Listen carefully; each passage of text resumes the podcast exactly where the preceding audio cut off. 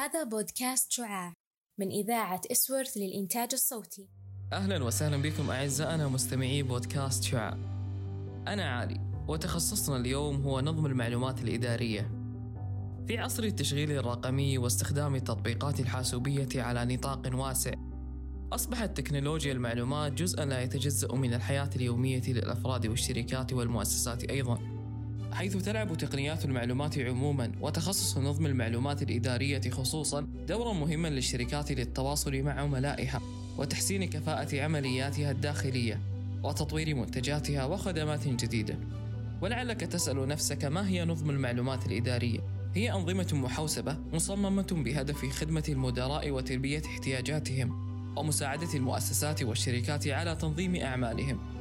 وهو تخصص يضيء الأقسام الإدارية في المنظمات لارتباطه بالتقنية ويركز على التشغيلات الآلية والتحول الرقمي التقني الناجح. والمميز في السعي لتحقيق أهداف المؤسسة والاستخدام الفعال لمواردها. بالإضافة إلى أن التخصص يعد حلقة الوصل ما بين الطرفين الطرف التقني أولا والطرف الإداري ثانيا في أي مؤسسة. فالمتخصص يكون ملما بالعلوم الإدارية مثل المالية والمحاسبة وغيرها. وأيضا بالعلوم التقنية مثل البرمجة وتحليل النظم وقواعد البيانات فيكون المتخصص قادرا على شرح المشاكل الإدارية للتقني وإيجاد الحلول التقنية الملائمة للإداري وبإيجاز أنه يساعد نظم المعلومات الإدارية على توظيف التقنية في الإدارة وذلك عن طريق تسهيل الإجراءات الإدارية من خلال التقنية مثل تطبيق أبشر والتطبيقات الحكومية الرائدة.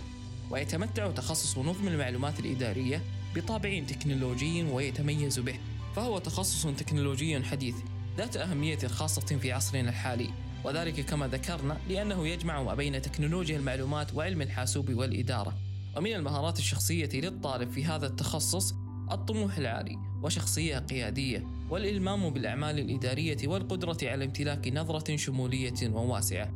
وكذلك القدرة على تحمل الأعمال الروتينية وإتقان المهارات الحاسوبية والتكنولوجية والعلمية والهندسية وكذلك حب العمل الميداني والمكتبي. لنتحدث أكثر عن هذا التخصص في جامعتنا جامعة الملك فيصل وهي أولا شروط القبول في التخصص.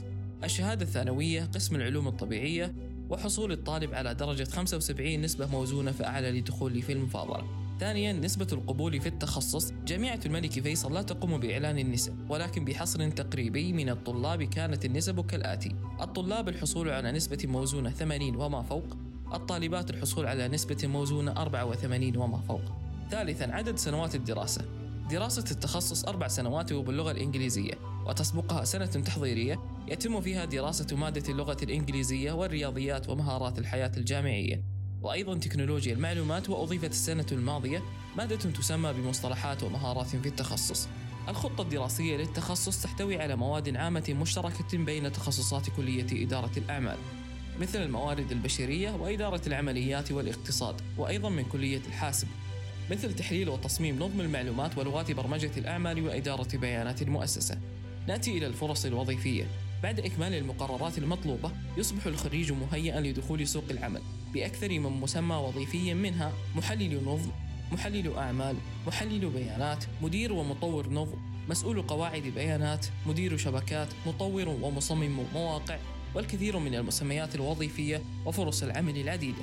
أما من ناحية جهات العمل فحامل درجة البكالوريوس قادر على العمل في الشركات الخاصة والجهات الحكومية بكل أنواعها في أقسام التقنية بشكل خاص. وتتراوح المهام الوظيفية تبعا للمسمى وكذلك البنوك والوظائف الأكاديمية. يوافق التخصص رؤية المملكة 2030 كونه يتماشى مع أحد الأهداف وهو التحول الرقمي كما ذكر سلفا. وفي الختام تذكر أنت من تصنع مستقبلك بالتخصص الذي تريد وتولد وظيفتك منه. ولكل تخصص تحدياته ومميزاته. كان معكم علي وفي أمان الله.